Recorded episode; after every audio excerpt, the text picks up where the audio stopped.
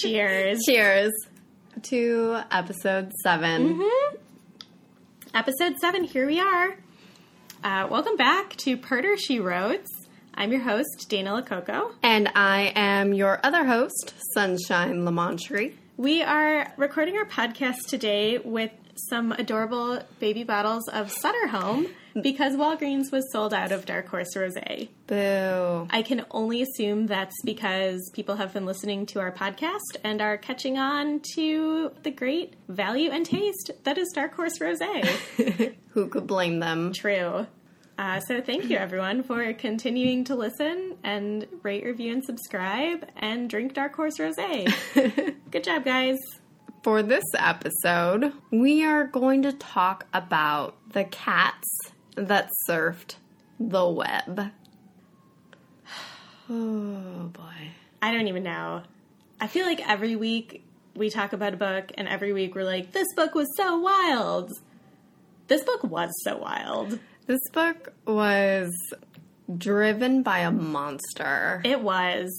I mean, this book takes the cozy rubric and just basically turns it upside down. Smashes it on the floor. Yeah, totally disregards the formula that we've come to know and love and expect for cozy mysteries. Lights it on fire. Yes.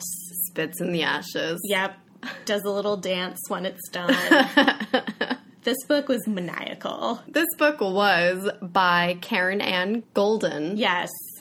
Karen, Karen Ann Ann Golden. Oh man. Sunshine, I gotta tell you about Karen. Tell me about her. Well, one thing you'll notice there's a lot of similarities between Karen Ann Golden and our main character, Catherine Katz Kendall. and you know the old adage, write what you know? Karen has basically written fiction about herself, seemingly. Because according to her bio, she is also a former Manhattan businesswoman who moves to Indiana to live in a restored Victorian house Oh. much like our main character, Catherine Katz Kendall. Huh.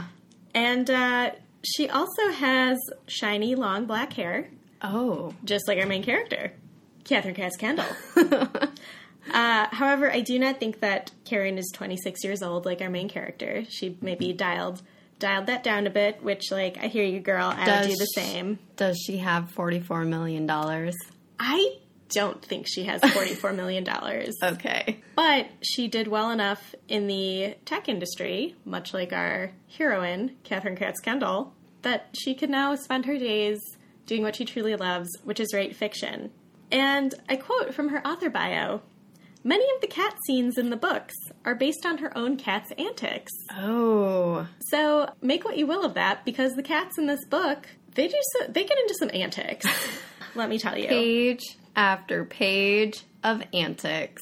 And you'll be happy to know there are a total of eight books in this series. So if you are thirsting for more adventures of uh, Catherine Katz Kendall and her cats, which I certainly am not, there are seven more books that we could Did lose she write- ourselves in. Any other series? She did not. This is her only series. Okay. And if you are on Amazon looking for the series, it is the Cats That Ellipses series. So every book has a different title. This is The Cats That Surfed the Web. There's The Cats That Chased the Storm. Uh, and so on and so forth. I don't remember the other titles, but yeah. yes. Well, an interesting note that I discovered while looking through the Amazon reviews is that there was another writer from like the 60s Mm-hmm. who wrote the Cats Who series that, are sounds- also cozy mysteries. Ooh. Lillian Braun, I think. That sounds very similar title wise. A few people were like, I thought this was a reboot of that.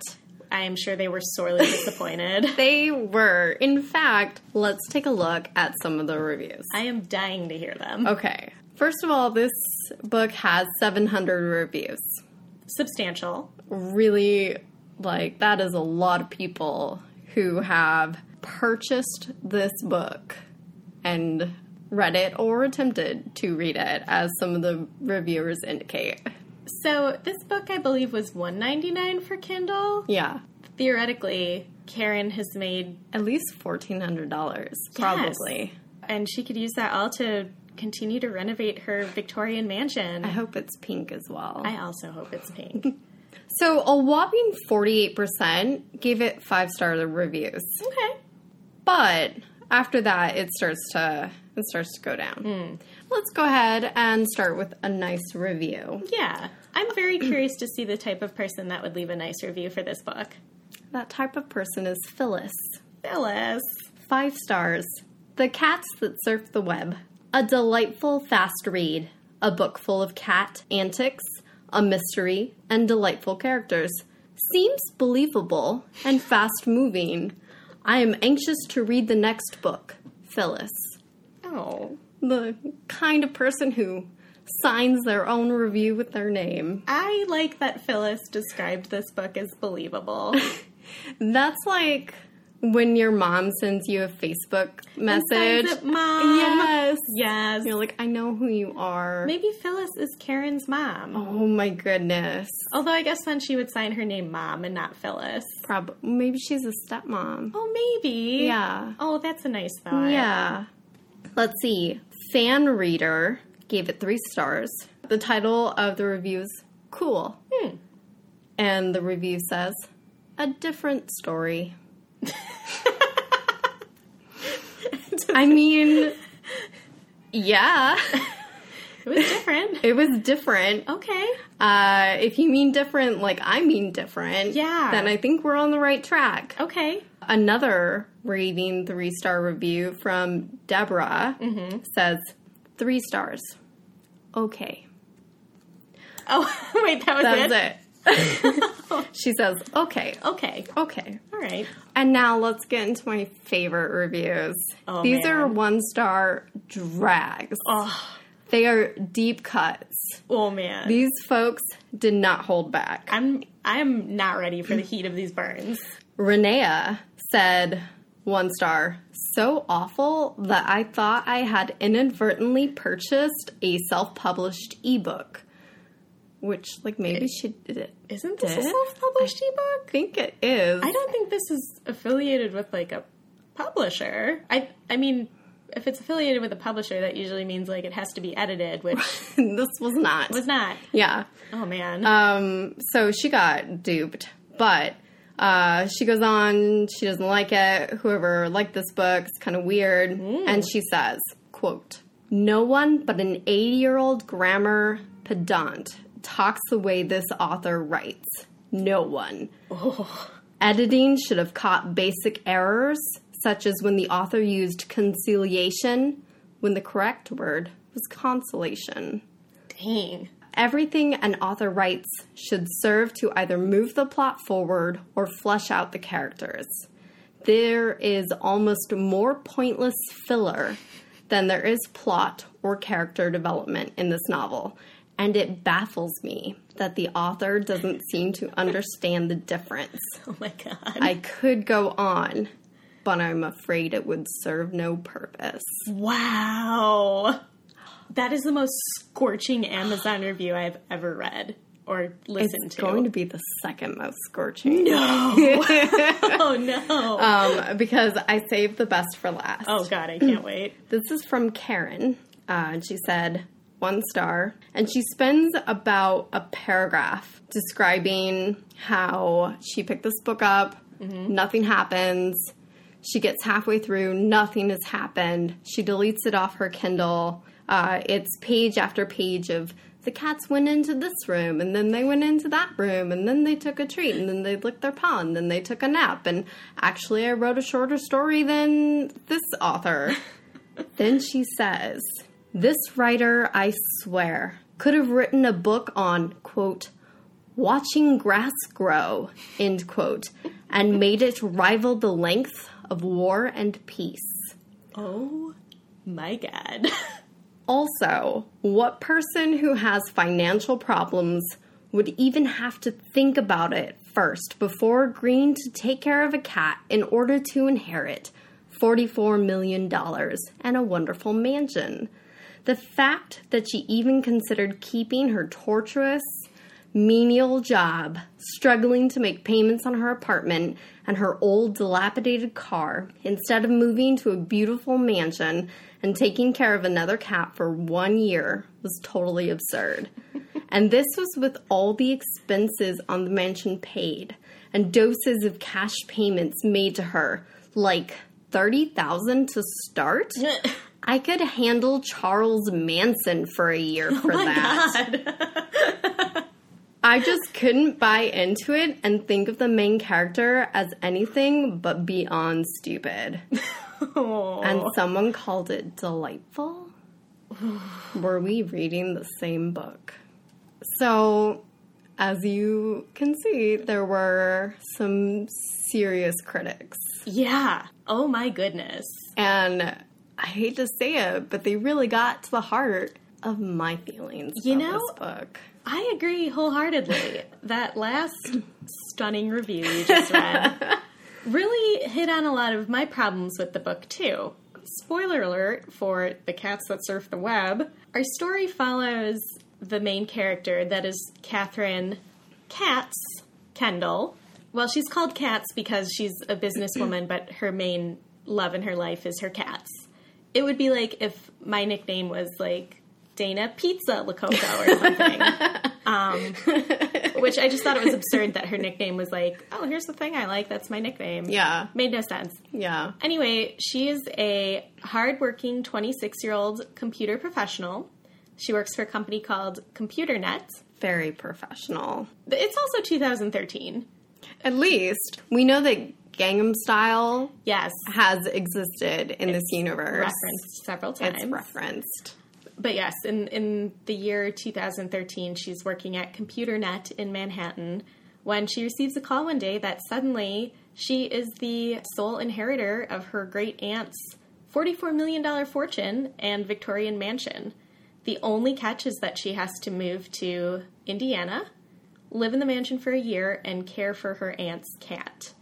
And as the reviewer mentioned, she is a little hesitant at first, even though I can't imagine why anyone would be like, Yeah. oh, I don't need $44 million. That seems like an awful lot of work. I'm pretty sure anyone could live in Indiana for $44 million for a year. Yeah.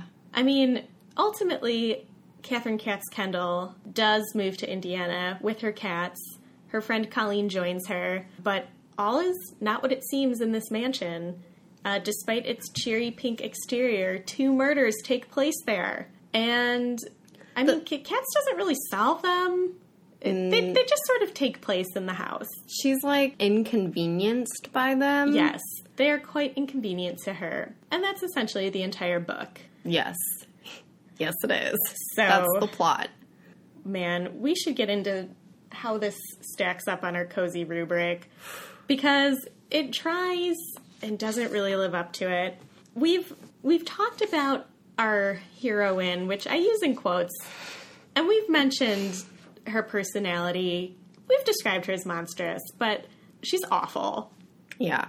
And it's not even the type of thing where it's like, oh, it's it's good to read about an unlikable female character because the world of literature is populated by awful men who we still root for. She's just miserable. Like She's insufferable. she yes, that is the word. like it's hard to tolerate her behavior And I- as another human being in the world. Yes. And when I first started reading this book, I thought to myself, oh, maybe the author is going to, you know, have a journey for this character where she's kind of this spoiled woman living in New York and inherits all this money, but learns to be She more meets all humble. these salt of the earth people and right. gets in touch with her inner self and learns that there's more than just material possessions Yeah. like your desktop computer and scanner. That is not what happens. From page one to the end of this book, Catherine Katz Kendall is the worst. I have compiled a running list of terrible things that she does throughout the course of the book. she is a garbage person on a serious ego trip. Yes. One of the first things she does is uh, she tells her 74 year old secretary to get better at sending emails. Rosemary, this is a computer company. We want you to get used to sending and receiving email. Which is like, let Rosemary live. She's 74.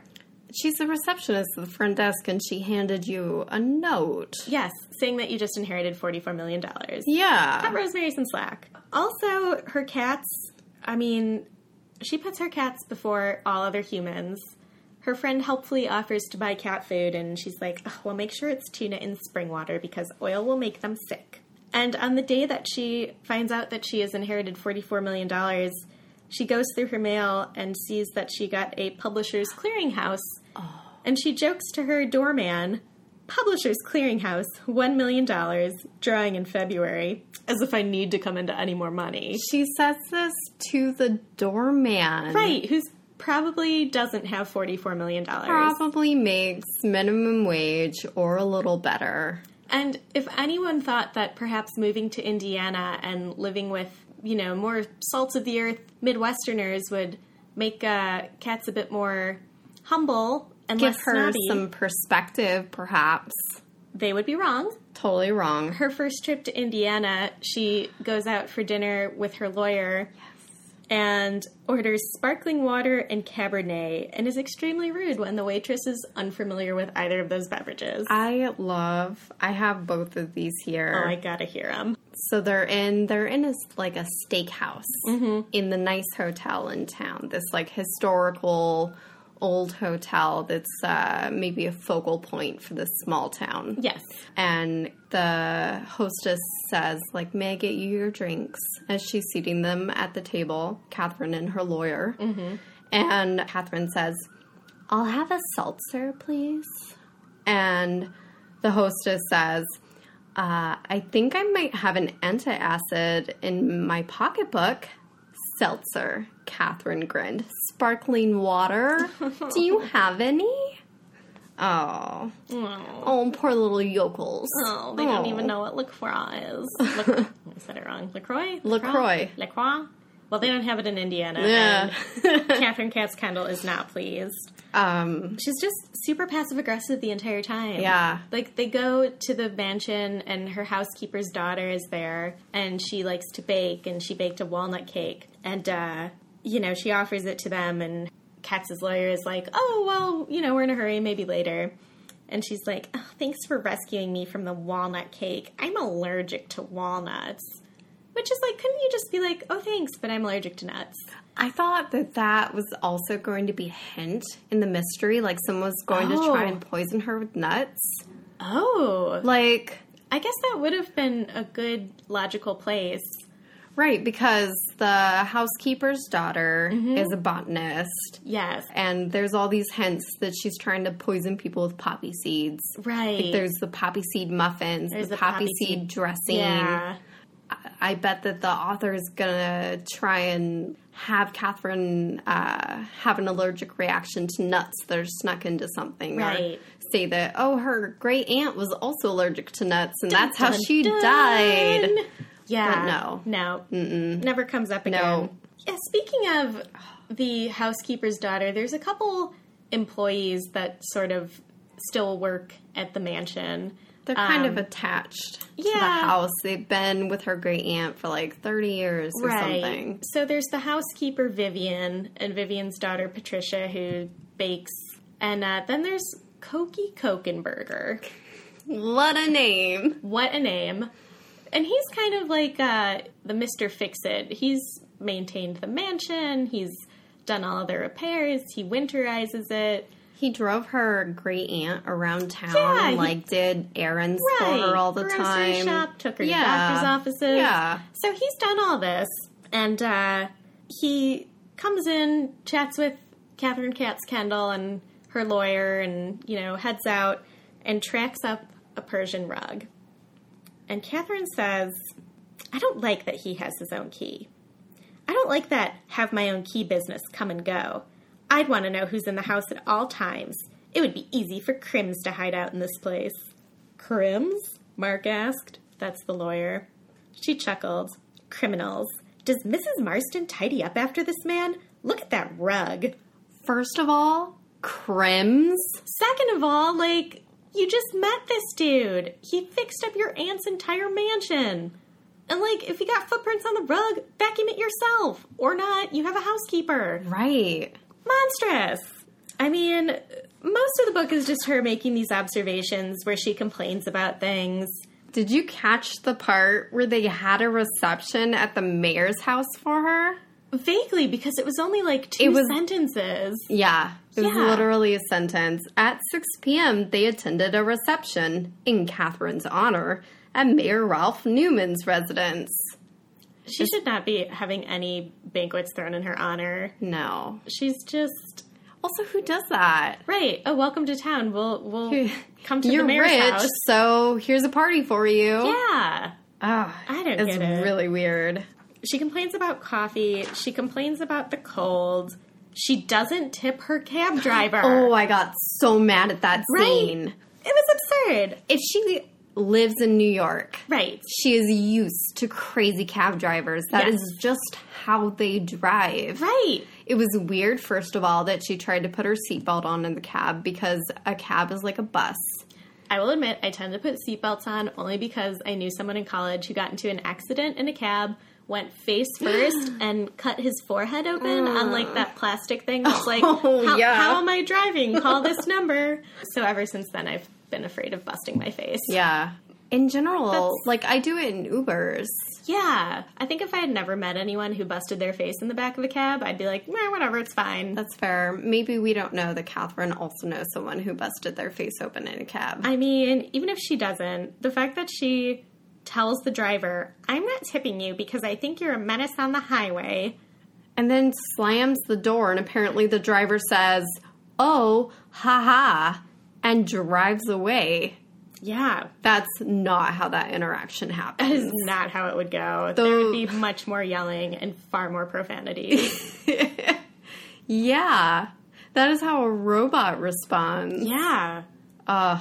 I mean, there's also another just awful facet about Catherine Katz Kendall is what a crummy friend she is. Oh my god. So she doesn't go to Indiana alone. Her best friend Colleen accompanies her. She takes time off of work. She takes a week off of work. Yeah, she takes like all of her vacation time to help Catherine and her cats drive cross country and get settled. And the whole time, Catherine is such a jerk to Colleen. At one point, the housekeeper's daughter Patricia has baked poppy seed muffins, and Colleen is eating them for breakfast. And Catherine is looking at her, and then she says, In the course of two minutes, I've watched you devour two muffins. Are you famished? Like, I'm sorry, what? Are you watching my muffin intake? Right, like let Colleen live. Dang. What's wrong with eating baked goods? god? Oh my gosh. That's not cozy. Not at all. It's just straight up rude. Not to mention that at one point in the book, in a confusing turn of events, someone breaks into the mansion and both Catherine and Colleen's rooms are kind of ransacked and Colleen is like, "Oh, oh no, my room, it, you know, it's been ransacked. My stuff is thrown around and you know, I, I might get stranded in Indiana because I have to file a police report and it's snowing and I can't get on the plane. And Catherine's only response is like, I don't know what to think. Well, for now, we'll barricade the outside doors and call it a day. I'm exhausted. There is no emotion or empathy Right. for her friend. Who is Exactly. obviously not a multi million dollar heiress. Yeah, she can't afford to change her flight. She doesn't have $44 million. She's also like passive aggressively rude to this person all the time. Like Yes. uh, when they're in the car, and I guess Colleen kind of has an Irish accent. Like her family is super Irish, Yes. and so she says like, "Can we, uh, can we stop so I can go to the bathroom?" And bathroom. Catherine chuckled at her friend's pronunciation. Just the worst. And then another time, Colleen is talking about a piece of furniture in one of the bedrooms. Mm-hmm. And she says, Just look at the headboard with the gargoyle carved on it. Cherub, Catherine corrected. Like, just God. let her live, Catherine. I would say, though, the absolute worst thing that she does to Colleen is that Colleen gets deathly ill. She's doubled over on the floor of the bathroom, Like, sweating, sweating, shaking. shaking. She's like, I think I'm dying. I feel so sick. And Catherine decides to call 911, but instead of getting an ambulance, she just calls to ask for directions to the nearest hospital. Because that's what a millennial who works for the tech industry would Right. definitely do. And the dispatcher is like, "Oh, you want us to send an ambulance?" And she's like, "Nah, just you know, let me know where the hospital is. We'll drive there. It's like, why would you do that? Your friend is in pain. Yeah. It's snowing. Just and unless your friend is like, I don't have insurance, definitely Right. don't call an ambulance. yeah, call an ambulance. Yeah. She's just she is atrocious. Oh my God. There's another scene in the restaurant, and this is after she's had all sorts of like really hostile confrontations with the housekeeper's daughter, Patricia. Yes. And Patricia is a server at the restaurant. Oh yes. And so they go, and uh, Catherine orders a salad Mm-hmm. with poppy seed dressing. And then she decides that she doesn't want poppy seed dressing because she can get seeds in her teeth. And how Yes. gross is that? So gross. So, in the book, when Patricia brought the salad and set it on the table, Catherine turned up her nose and said, On second thought, I think I'll have the ranch. While Patricia reached for the salad, Colleen slid the bowl in front of her. I'll take it, she said, diving her fork into the lettuce. Patricia scowled, then said to Catherine, I'll bring you another one. What kind of dressing did you say? Ranch? Like dude ranch. Excuse me? Like, Catherine, Seriously, she knows what ranch is. she knows what ranch is. She works in a restaurant. Yeah. Also, she's a person in the world. Right. just Like- be chill. And also, if you change your mind about what you want on your salad, maybe say something before the, it's brought to your table. Or just eat it. Or just eat it. Like, eh, you know what? they have dental floss or Yeah. toothpicks. Exactly. Or just like, I don't know, go to the bathroom and rinse your mouth out afterward. Right. Jeez. Catherine is just not resourceful. I mean, again, her biggest qualm of moving to Indiana and inheriting the $44 million is I don't know when I would get back to New York to see my friends. It's like, if you have $44 million, you can buy a condo in New York. You could buy your own plane. Those are not problems that money can't solve. She just, You can start your own business. yeah, you can start your own computer net. Computer net too. Computer net, too. oh my gosh. Um, oh, she is, her perspective is so warped that at one point she's talking about the conditions of the will and she learns that her aunt also um, granted money to other people. And one of them is the housekeeper Yes. Mm-hmm. who worked in her great aunt's mansion for like 30 years. right. Cleaning, serving this woman, being her companion, being her friend. And Catherine says, Mark said my great aunt's will created a $200,000 trust for her, her being Vivian, the housekeeper. That's a nice pocket of change for a housekeeper, don't you think? For a housekeeper. For a housekeeper, yeah, I guess. I mean, it's nothing to you, Catherine. Because I have $44 million. Yeah, really insufferable personality. And she does not grow or change throughout the entire book. not she even a little bit. Not even a little bit. Actually, the worst part is characters tend to be like, oh, Catherine Katz Kendall, you're just so cultured and amazing. Oh, you're really going to teach us a lot about sparkling water and Cabernet. Oh, we're so lucky to have a big city slicker in Indiana. It's like, Yeah. you're not. She's a monster. She is an actual dumpster fire, Terrible person. like unbearable person. Oh, one more quote. oh, yes. Okay. So at the end, uh, her ex boyfriend is found murdered in her basement, right? Yes. And when she's going down into the basement, she slips on his blood. Because he has been stabbed to death. He has been stabbed. He's dead. And she slips on his blood. She gets some blood on her. And the police come and they're like, hey, we have to take a statement. Like, Right. don't contaminate the crime scene. Just stand over here and wait while we get to you.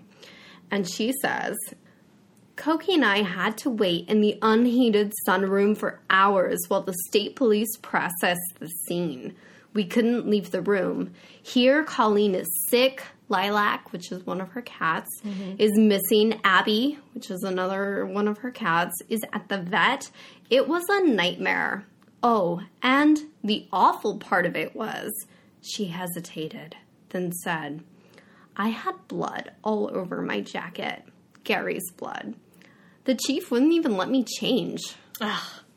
How Yes. dare he? The awful part of it. The awful part. Not a man is dead on your basement floor. The, second murder. second person to be murdered in that basement in Within just a as many week. weeks. Yes. And she's like, ugh, great. The awful part. Honestly, she did not respond well to that at, at all. Granted, Gary is her ex boyfriend, and we really don't know anything about him as character. Well, he has no character. He's He has no just a phone character. call and then Yes, and then like, he's dead uh, in Yeah. the basement inexplicably a few chapters later. Um, and you know, her one of her cats, Scout, had like hissed at the police chief earlier. yeah, her her cat scout is like a savant cat Yeah, or something. it's- Like he used to belong to a magician, and Right. so she's weird. The police chief was like, "Control your cat, lady." Uh, you know, because a cat in a crime scene is kind of bad news. yeah, But all she could think of is what if a court determined Scout was harmful to society and ordered her put to sleep? Gary's dead, she sadly rationalized, but my cat isn't. this human being is dead. This Who man- cares? that I once loved is dead on my basement floor, but my cat's still alive, and that's what's important. I mean, She is a monster person. Yeah. And we have to move on, although we could, we could probably spend another hour just talking about the how wretched things that she terrible. does. Yeah, So that fails the first part of the cozy rubric quirky heroine who is relatable, who you could root for. I was actively rooting against cats when it became evident that she would never learn or change or be a good person. the only person I was rooting for was Colleen. Colleen was the best. Yeah, I mean, even though, like, I don't know why she's friends with this person Hmm. who's like, oh, you have food poisoning? That's cool. Like, I'm not going to call you an ambulance. Colleen seemed cool. She had her like ghost hunter machine. She's Yes. like, I'm gonna come out there and we're gonna see if your house is haunted. How Yeah. cool is that? Which seemed like that could be kind of an interesting cozy mystery plot. thread, Yeah. Like secretary by day, paranormal investigator by night. Right. Oh, just kidding. You know, dead end. Just Red herring, that Yeah. thread unravels, it's loose, Yeah. it's hanging there. no ghosts. Meh. What truly gobsmacked me about our supporting cast is that everyone is supposed to be roughly between the ages of like 26 and 32. Yeah. So we know Katz is 26. I think Colleen is around her age. Mark, their her attractive lawyer, is like in his mid 30s. Um, I don't think Koki is that much older, maybe like also See, mid thirties. This was what I couldn't figure out either because he definitely had a son that could drive, Oh yeah. but he also was Hadn't- having an affair with Patricia Marston, the housekeeper's daughter. And she was a master's student. Right. So maybe so she, was, twenty supposed to be like also around twenty six. Right. And her mother, Vivian Marston, the housekeeper, who also ends up dead in the basement, was like super old. Right.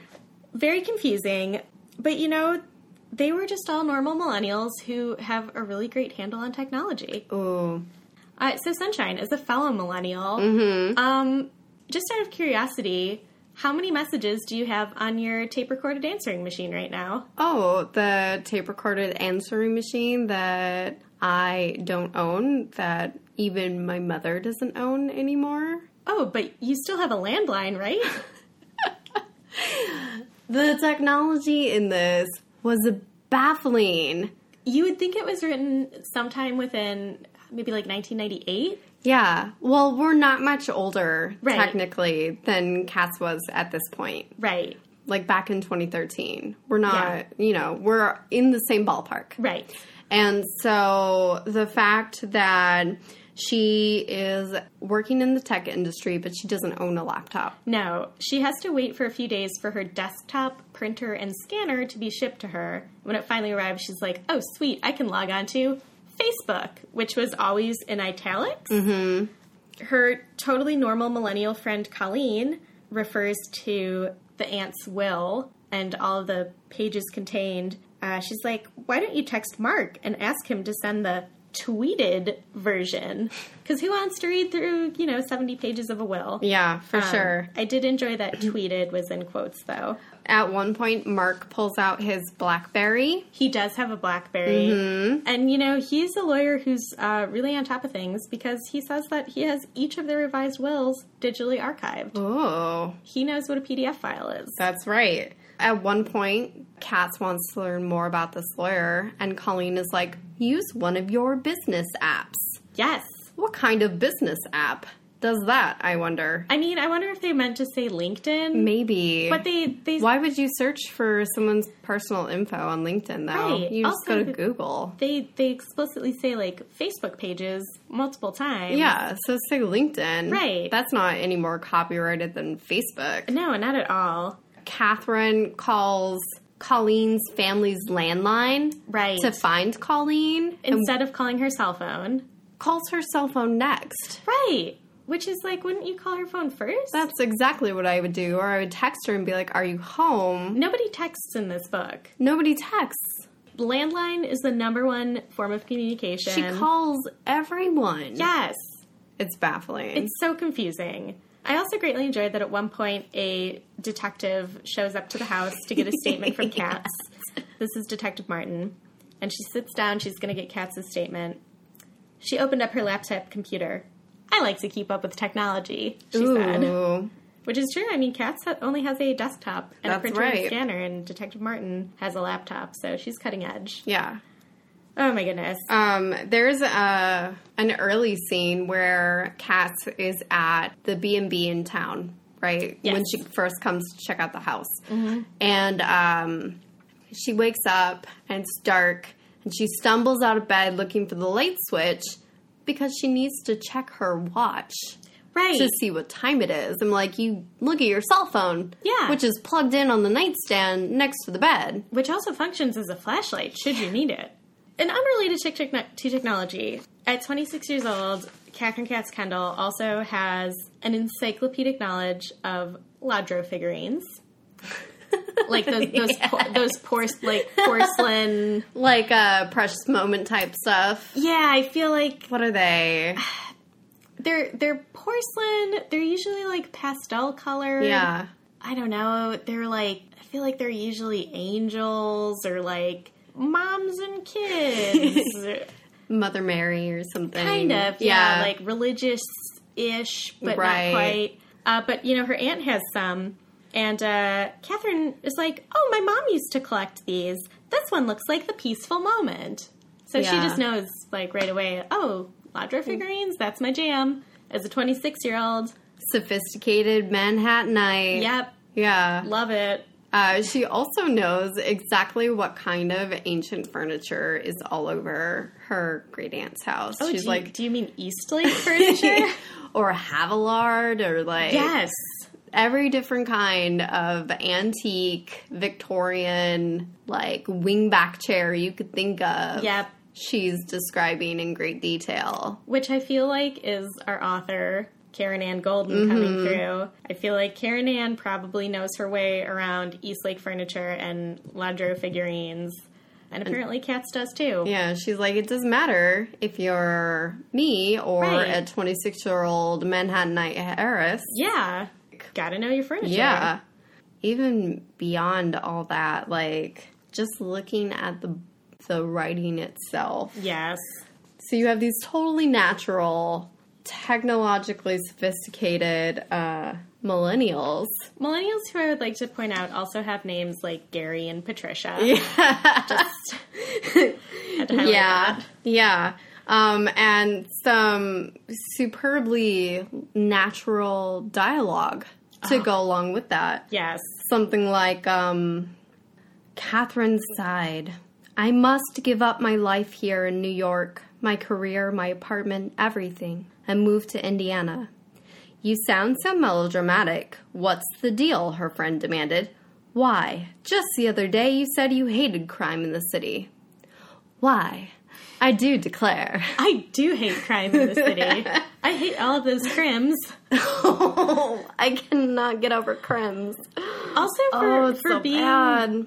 young people, they constantly use the expression beat the band. Oh, I Oh. wrote that down. It's snowing to beat the band. I didn't know that was a saying. What does it mean? I don't know. It's uh they say it on page 124, 134 and 277. I'm very glad that you notated each of those. Oh yeah. I was very confused by Yes. that um idiom. I have no idea where it came from or why these 26-year-olds were using it. I don't know. It's snowy like hell. It's Yeah. snowy AF. Right. Like Yeah. it's really snowy Right. even. Exactly. Yeah. Any of those would have been good. It's snowing to beat the band. Uh, let's see. She says, This is the house, she finally said. I've never seen a house so big. I am to live here. I'd get lost. I am to live here. I am to live here. I am robot. Really, though, Yeah. like, this, the dialogue is robotic. it is robotic. It's real bad. Oh. When Patricia bursts in after her mother has been found dead in the basement, yes. Uh, and she's like, Catherine invites her and is like, oh, can I get you some tea or something? And Patricia's like, no, this isn't a social visit. I'm quite upset that my mother chose to wake up from a coma and die in your house. This is totally unacceptable to me. I hear you, Patricia Robot. It's very unacceptable. Wildly unacceptable. yep. Oh, Does not compute. Ugh. I mean, honestly, system error. If they were robots, that would be a great twist. Oh, I mean, I wish they were androids. I wish that I would be might like great. this better. Honestly, there were several avenues I found myself reading this book and wishing it would go off in a different direction. To your earlier point about the writing being either quite robotic or very hard to follow, Hmm. I could not figure out the layout of this house. yes. What is the floor plan? it, honestly, I was reading it, and you know, the the prologue actually starts with her ex boyfriend Gary being murdered in the house. Right. He's not given a name. He's just described as the man. But then later on, that scene happens, and we know it's Gary. But he basically like pulls up to this house, goes in through an open door in his sunroom. But the sunroom leads to the basement. But then the basement also has a door with stairs that lead up to the kitchen, and there's pocket doors.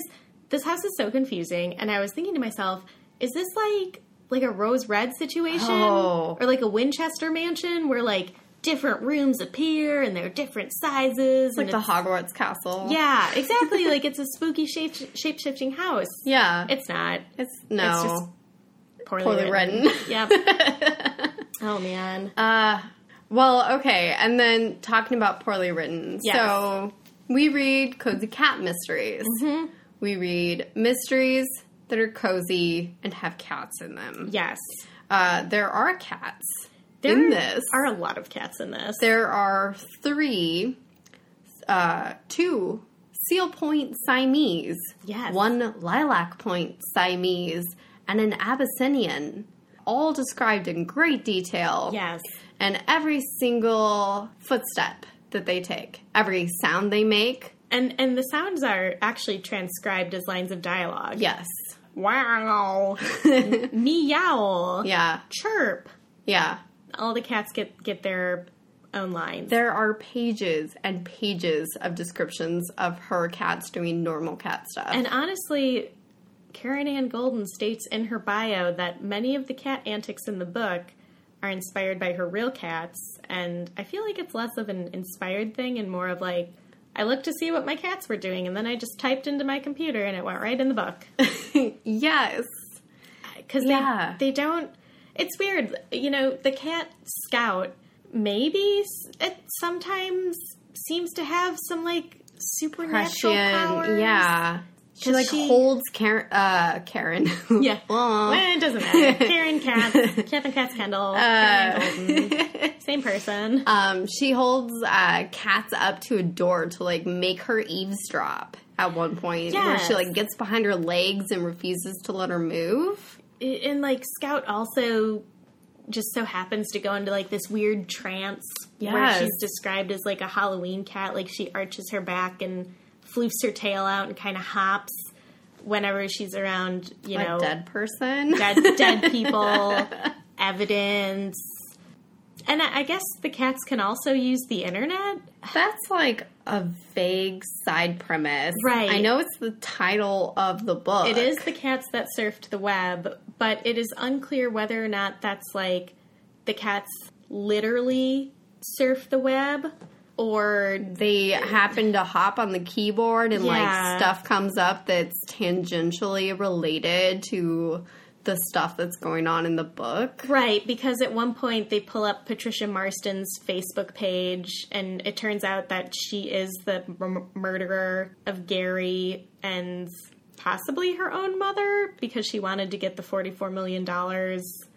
This mystery is so half baked, mm-hmm. and it's not really a mystery because every time Patricia Marston is mentioned in the book, it's like, oh, she's the housekeeper's daughter. Oh, she's bitter because she was having an affair with Koki Kokenberger, but he dumped her. Oh, she would have inherited money had Catherine Katz Kendall not showed up. Oh, she's a botanist and knows a lot about poison. Yeah. Oh boy, but I mean, so it's like obvious it's n- she's doing something. it's not even half baked. It's like the author got all of the ingredients together and was like, "I'm going to make something," and then got distracted Yes. by Netflix forever. Very true. Like I mean, the other thing that's confusing too is like one of the caveats of this will was that Catherine Katz Kendall had to care for her aunt's cat. Mm-hmm. But like, if anything happened to Abby the cat, then she wouldn't inherit anything. right. But It'd like, be super easy to just kill the cat. Why kill Right. the people? Just exactly. Like, why? fucking Why put some kill? poison in the cat food. Right. I mean, you're already a like pretty great poisoner. You, Um, Apparently. you poisoned poor Colleen with poppy seed dressing. Although, you know? is she a great poisoner? Because with Gary's situation, apparently he was staying at the hotel and she put a poisonous mushroom in his omelet and she thought he would die at the hotel, but he got in his car and drove away. that's true. And she was like, oh no, now I have to go stab him. I guess I'll just murder you. I'll just do it the old-fashioned way. Like, It just it didn't make any freaking sense. And also, Catherine Katz Kendall does not solve this mystery. She has all the pieces She doesn't solve it. to solve it. Her cats don't solve it. Patricia Marston, the murderer, confesses to the cops. and the cops come over, by the way. We have to talk about the two cops. Specifically just the one cop. Just the one. I mean, we've we've alluded to the names in this book, like Patricia and Gary, 26-year-olds, regular millennials. But one of the cops in this book is Officer Dan Glover. and all I could think of was Lethal Weapon. Yeah. I was like, you know, that's a person, right? That's already a person, a Getting famous too per- old for this shit. like, like, how did you not realize that? officer. Case closed now. I know, like, It's- it was absurd. what do you do? Like And all I maybe could she. picture was Danny Glover from Lethal Weapon being in this movie and just being like, "I'm getting too old for this shit." I Like, just imagine the author was up really late watching like NBC or something, and Lethal Yeah. Weapon Five came on right. for the millionth time. it's always on, and, And she's she was like, like- "Oh yeah, Dan Glover. I'll, I'll just put that in as a placeholder and think of a different name." And then it's she like, forgot. "JK, publish." Like, now it's on Amazon. But actually, the murder is it's wrapped up within the last five pages of the book. Yeah. they the cops are like, "Oh, we took Patricia Marston in. She confessed to the murders. Uh, now we you have know, all the answers. You're free to go." And Catherine's like, "Well, I think she might have poisoned her own mother and also my aunt because she was trying to get the inheritance." And Officer Dan Glover's like, "Well, she didn't confess to that, so case closed. He was like, nah, nah, don't worry about it. Case closed. Yeah, we're done. We're good. We investigated enough. Gotta go. Getting too old for this shit. Bye." like, it's it's Oh. unreal. It's It's insane. it's I could not it's believe not this book. great. I mean, we we've read some not great cozy mysteries, but I think this one was by far just I the think worst. the problem is that as we've continued reading in this genre, we have become more discerning. That could be And also we're both like in creative fields yeah. and I mean, there's just critical thinkers. just certain things. yeah, like there's just certain things that are like I, I expect a little more out of a book, Yeah. uh, and this one did not deliver. I mean, 48% of 700 people may have written positive reviews, but I have some conspiracy theories Yeah. regarding like did Karen Ann Golden use her personal inheritance to buy a bunch of reviews? Maybe. I don't know. Who knows? Wouldn't knows? that be something? That would be something. Because her author bio, her author bio does not state that she inherited the house and the money, but Mm-hmm. frankly, I wouldn't be I surprised. wouldn't be surprised. Everything else is pretty much a direct pickup. Yeah. Earlier, we were talking. I was like, "Oh, is there a Venn diagram between the author and the main character?" And then realized that a Venn diagram requires having you know Different many things. many differing traits and only a few overlapping, whereas It's a circle. it's basically a circle. Yeah. So not a very good Venn diagram. Well, and then there's that whole interesting thing where there was that earlier series from the 60s Mm-hmm. that was uh, used the same title sort of thing Yes. and also had a Siamese in it. That's another good Yeah. point. We we haven't read any books from the Cats Who series, Right. but looking it over on Amazon, yeah, you're absolutely right. That was about a newspaper reporter and his Siamese cat. Yeah. Mm, interesting. Hmm. I think we might have to do a little investigating of our own. I think so. We might have to put on our our uh, amateur amateur mystery solving hats and and get to work. yeah. I guess, you know, to give give due where due is due. Yes,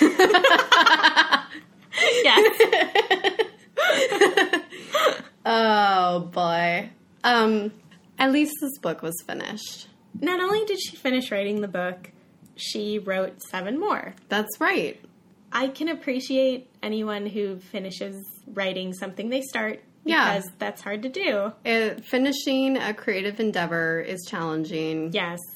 Uh, and she got people to buy it, including us. We spent $1.99 each That's on right. this Kindle one, so joke's on us. Yeah. We can't recommend it to you. I would not. Um, honestly, I would say read any of the other cozy mysteries that we've reviewed so far. I would agree with that. Even oh, I'm not going to name names. But yeah, e- even even the first cozy we read was better than this, and the first cozy we read was pretty rough.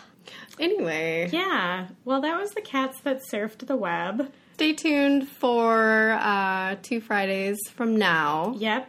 Next episode, episode eight. Yes. I forget what we're reading. Well, we've actually identified several books. Uh, we Yes. have recently posted a reading list. Go on Our online. blog. Yep, perdershiro.com. We've got our next three books coming. We're not sure which one we'll pick yet for our episode, but uh, needless to say, they will all be discussed in great detail. Yeah.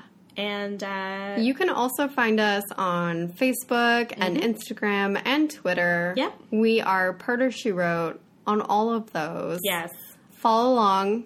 And again, rate, review, and subscribe. Mm-hmm. Find us on iTunes. Give us some stars. heck yeah. Let us know what you love, what you like, what we could improve on. Yeah.